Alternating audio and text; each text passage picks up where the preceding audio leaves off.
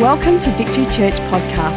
At Victory, we are committed to connecting people to God, His church, and their purpose. For more information, visit victorychurch.net.au. Now prepare your heart to hear a word from God today.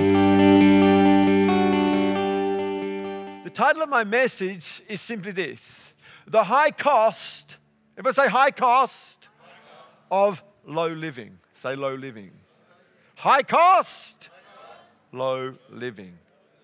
There is a high cost you will pay when you choose to live a low level life. And tonight I want to read from a portion of scripture, and it's found in the Old Testament, and it's in the book of Judges. And uh, this character that I want to look at tonight, I chose him specifically because he will be known to many, if not all. He's one of those Bible characters that whether you're a Christian or not, you, you, you, you, you have heard of him more than likely. There are some Christian characters or some biblical characters that are so obscure, many Christians haven't even heard of them. But then there are some biblical characters that everybody has heard of Christian, non Christian. And so I've chosen a character tonight that most of you will know, and uh, his name is Samson. Everyone say Samson. And so I want to read from the book of Judges, Judges 15, and the first five verses. Sorry, Judges 13 and the first five verses. It said, Again, the Israelites did evil in the eyes of the Lord. And so the Lord delivered them into the hands of the Philistines for 40 years.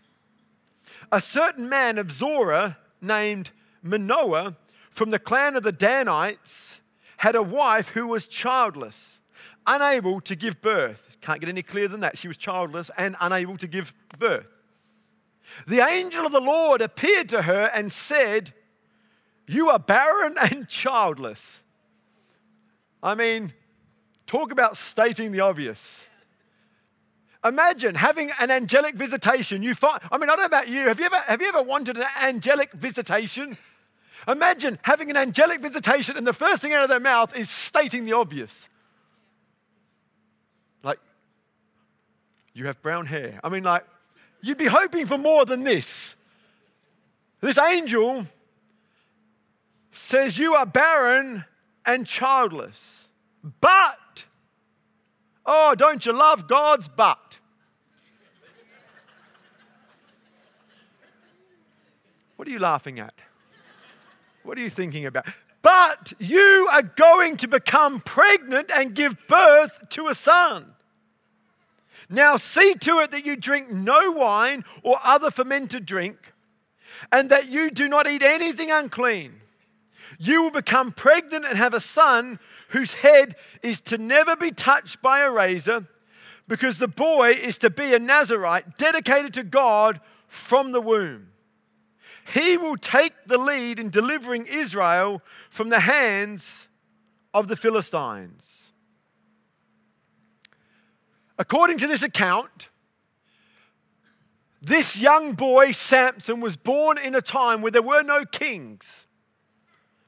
There were no ruling authority in the land of Israel at that time.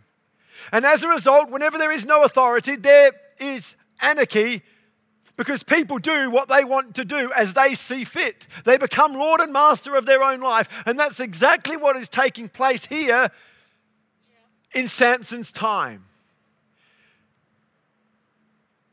And it was God who called this young boy to be a leader of God's people, Israel, for such a time as that. And so to highlight a few things from this story tonight, I want to get into character just a little bit. And so I need my wonderful helper, Sam, to come up here on stage as I try to embody the spirit of Samson tonight. Now, what you need to know about Samson is he had long hair because no razor was to ever be used on his head. Anytime you're ready, Sam, I'm just talking now. I'm just talking, just waiting for you to put on my hair.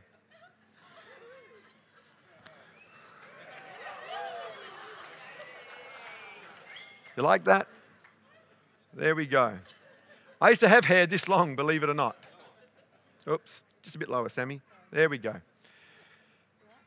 And so Sammy, oh Sammy, Samson had long hair. And it was this long hair that was the source of his strength. And Samson loved going to the gym, working out.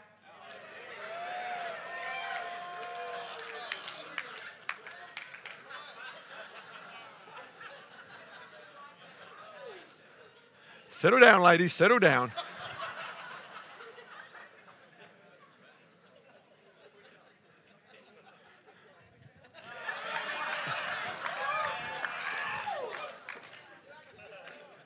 I did, might wear this tonight. All right.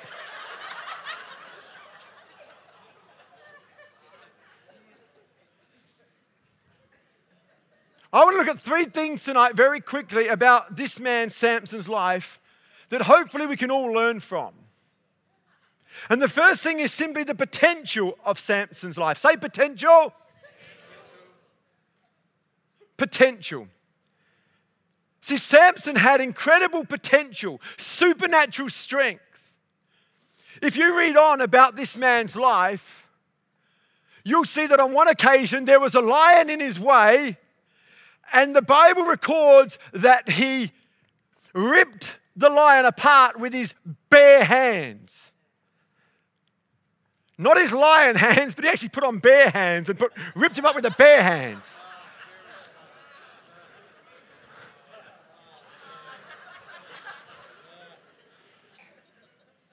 all jokes aside, can you imagine the fear that would come upon us if a lion came our way? But Samson, with his hair and this supernatural strength, all this potential to do good, rips open this lion. On another occasion, he killed 30 men. There was one occasion that we read that 1,000 Philistines came to arrest him. And as they were coming upon him, this supernatural strength that he lived with came upon him, and, and he just picked up the nearest thing to him. And what he found was the jawbone of a donkey. And he just picks it up and starts wielding this donkey bone and kills a thousand men. I mean, this is crazy. I just realized how much I look like Donna tonight.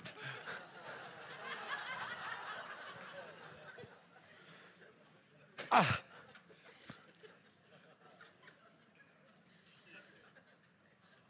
On another occasion, Samson ripped the city gates, ripped them clean off, including the posts, and ran 40 kilometers uphill and threw them into a valley. That's supernatural strength. Samson had an incredible start to his life, an incredible potential. But here's the thing it wasn't just Samson that started with incredible potential. In this room tonight, in 2014, this room is full of potential. You are a pile of potential. You know that? Repeat after me I am a big pile of potential. You are. Samson had potential, and you have potential. God has gifted every one of us to do something great, be it small or big. And He wants us to grab a hold of the potential that's in our lives and use it for good. The first thing we see about Samson's life is he had potential. The second thing we learn from Samson's life is that he had a problem. He not only had incredible potential, but he also had a problem. Samson had a powerful enemy, the Philistines. And for some 20 years, he fought the Philistine army on a regular basis. But that was not Samson's greatest enemy, nor was it his greatest battle. Samson's greatest battle was the battle that he had within. Samson himself became his greatest enemy. You see, he had a problem. And the particular problem that he had was with the ladies. He, he just couldn't help himself when it came to women. He had a weakness that became greater than his strength. You see, what the, you need to understand is that the enemy is always going to try and exploit you where you are weakest and where you are most vulnerable. And he will make sure the temptation is always there. That's why it's very important that we understand what our weaknesses are and not just assume that we don't have any. Once you know your weaknesses, he will try to use those to bring you down. Many of us would be aware of the story, not just of Samson, but a particular young lady that walked into his life named Delilah. Samson liked Delilah. And on many occasions, she tried to find the source of his incredible strength. You see, while Samson liked Delilah, Delilah did not like Samson. Delilah was a woman who was being used by the Philistines to trap this man, Samson. And the Bible records that night after night she nagged him, yea, vexed him, to the point that he was getting worn down. And on numerous occasions, he told her the source of his great strength, but he never actually told her the real source. And so, night after night, Delilah would put into practice what Samson said when it came to losing his strength He said, If you tie me with new reeds, if you tie me with new ropes, if you do this, if you do that, I will lose all my strength. And on many occasions, Delilah would put into practice what Samson said and say to him, Samson, the Philistines are upon you. And he would just break free from whatever he said to her. And Delilah realized that this was not the source of his great strength. And now Delilah was in the middle of all of this because the Philistines were not happy. They wanted this man, Samson, dead and bound. And so Delilah was now getting sick and tired of the lies and the games. And this woman did what women can do from time to time nagged him to the point of death. Relax, ladies, because I'm not talking about anyone here.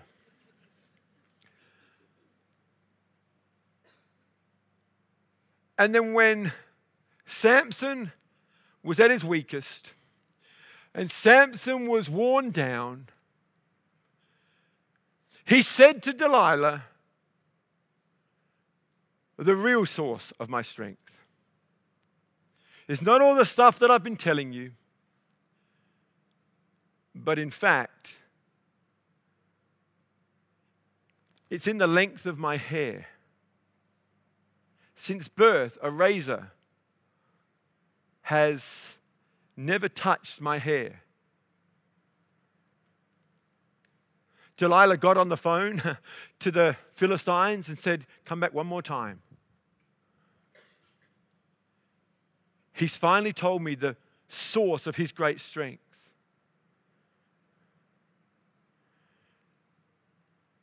And so that very night, Samson lay asleep. And Delilah didn't just shave his head, but she shaved it clean bald. I mean, the guy was exhausted. I mean, he was, he was literally worn out from the relentless pressure that came his way.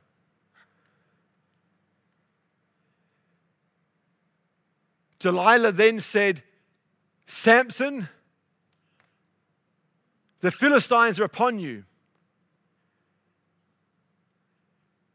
And he thought that he would get up like before and shake off the enemy. But one thing he learned that night without the secret and the source of his great strength. Uh oh. Uh oh. Uh oh. Saved.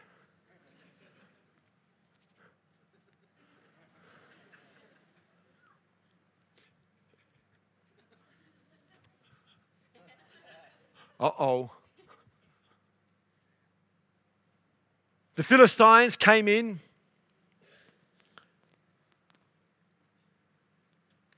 They bound him. They poked out his eyes.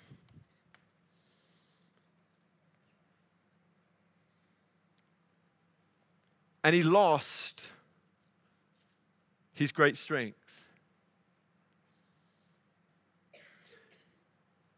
My question to you, in light of us looking at Samson's life, is that not only do we, like Samson, have a lot of potential, but also we, like Samson, have weaknesses. My question to you tonight is this Do you know what your weaknesses are? Because if we don't know what our weaknesses are, there's a good chance the potential will be lost. Maybe your weakness is money. Maybe it's food. More specifically, ice cream, who knows? Power, sex, alcohol, drugs, popularity, approval. I want to say to you tonight that your greatest strength ultimately is knowing your weakness. Which brings me to my third point tonight, and that is the product of Samson's life. He had this incredible start, but he was unable to turn his potential into promise. Such is the high cost to low living. As I've already mentioned, he lost his strength, he lost his vision. His eyes had been poked out. He could no longer see. And he lay in a Philistine dungeon, bound, blind, and bald. When you have no vision for your life and you know have no strength, there's only one thing left to do. As Samson lay in this prison, bound, bald, and blind, the Philistines mocked him and said, Bring out Samson that he may entertain us. You see, without vision and without strength, all we've got is entertainment. And we weren't put here on this earth just to entertain. We weren't here as mums and dads to our children just to entertain them. And I love having fun with our kids. I love entertaining them, but that's all we've got. That's not parenting. We need vision for our kids, we need strength for our kids. God had put Samson on the planet to bring about the deliverance of God's people. And yet now had been reduced to mere entertainment. And as a church, I love having fun. I love being in the mosh pit during our time of praising God. I love that. And I believe there's a place for that. But I also believe there's a place for sitting there and listening to the Word. I believe there's a place for receiving the tough things in the Word of God. I believe in vision and I believe in strength, not just entertainment. When the church loses its strength and vision, all it has is entertainment. When a marriage loses its vision and strength, all it's got is entertainment.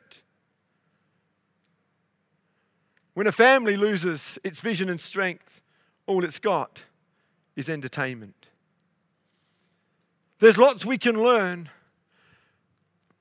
from the life of Samson. Probably the greatest is there is a high cost to low living. And it would be wrong of me and amiss of me to think that in a room of this many people, there wouldn't be some who have not or are not in the same position as Samson.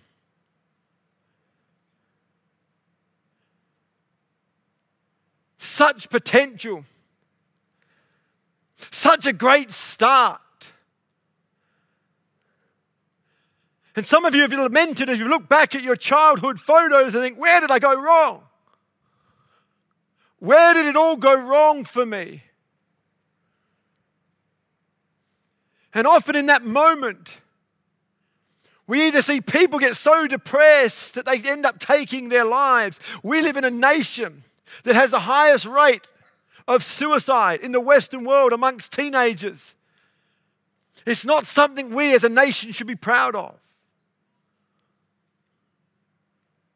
Young people taking their lives, realizing that the potential that was there has been lost, and they're overcome with grief. And they give up.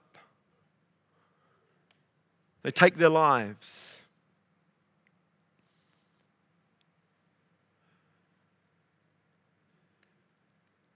Maybe some of you look at those photos and you lament as to the innocence that was lost, the dreams that have gone unfulfilled. But you don't take your life, you don't blame yourself so much as you project onto others and blame others. Some in society today are just blaming everyone else. It's the government's fault, it's the church's fault, it's God's fault, it's her fault, it's his fault. But there's one more thing we can learn from the life of Samson. And it's a very encouraging thought. And as I make this point, I need Kathy to come up and join me in the band. That'd be great. If you can do that quickly and quietly, that'd be much appreciated. But as Samson was in that Philistine dungeon, the scriptures tell us something so wonderful that the hair on his head began to grow. Samson was foolish. Samson wasted his life on reckless living. And yet, the God who created him never left him. And even though Samson could no longer see, God could see him. Even though Samson was bound, God was free to do what he could do. And the hair on Samson's head began to grow.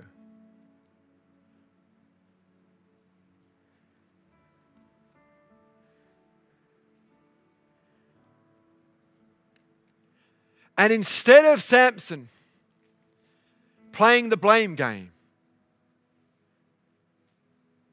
he turned to God again.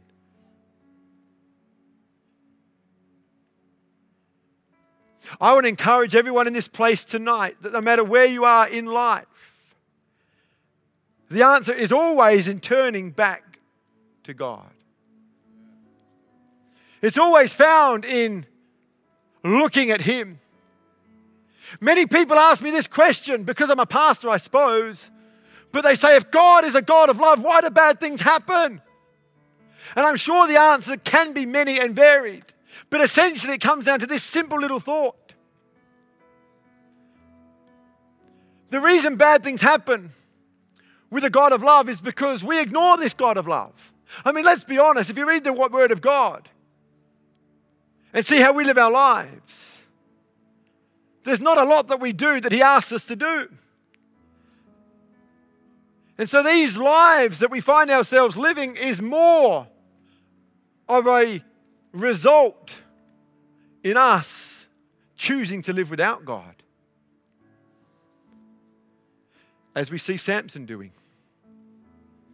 But even in the midst of this rebellion, God is ever present and ever desiring to have a relationship with his people because that's all Christianity is. Christianity essentially is not a religion of what to do and not to do. Essentially, at its core, is a relationship. God loved the world so much that he sent his son. And Jesus lived a life that showed us what God the Father was like. And he laid down his life that all those that would acknowledge Jesus' life, death, and burial and resurrection could have relationship with the Creator again.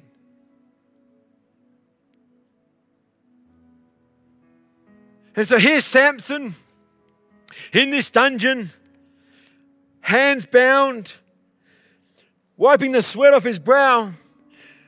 And I see him pictures. I'm not, I, this is not in the Bible. This is just me seeing him pictures. I imagine him wiping the sweat off his brow and go, oh, what's that? Hair.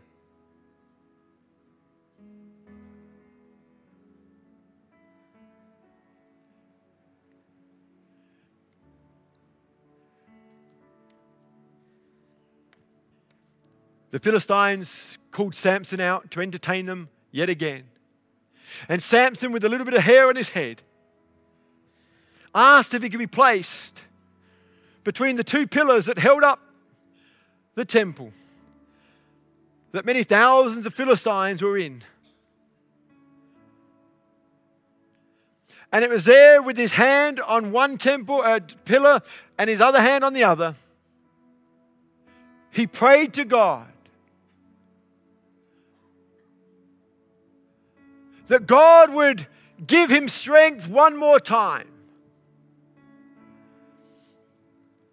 And he pushed on those two pillars. The whole temple came down, killing more Philistines that day than on any other occasion in Samson's life. Granted, Samson's life was cut short, and it's unfortunate. But even up to the very last, Samson was able to fulfill the potential and promise for which he was put on planet Earth.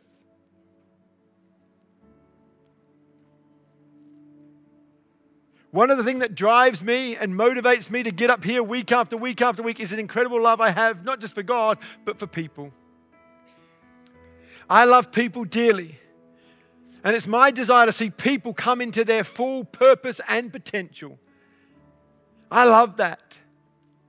And there's nothing sadder than seeing people live below their best. And your best is not somebody else's best, your best is your best. And so Samson was able to fulfill the promise and the potential in his life and I say, if that can happen before Jesus, having messed up so badly, that should give each and every one of us hope in this place tonight. that no matter what we've done, and you say, Oh, Tony, you don't know what I've done, and you'd be right. But God knows what you've done. God knows who you are. And God is not disgusted. God is not put off. God is a one who loves you and is wanting you to be joined with Him. To me, the Christian message is this simple that you and I matter to Him. Thank you for taking the time to listen. If you have any questions, please email us at admin at victorychurch.net.au.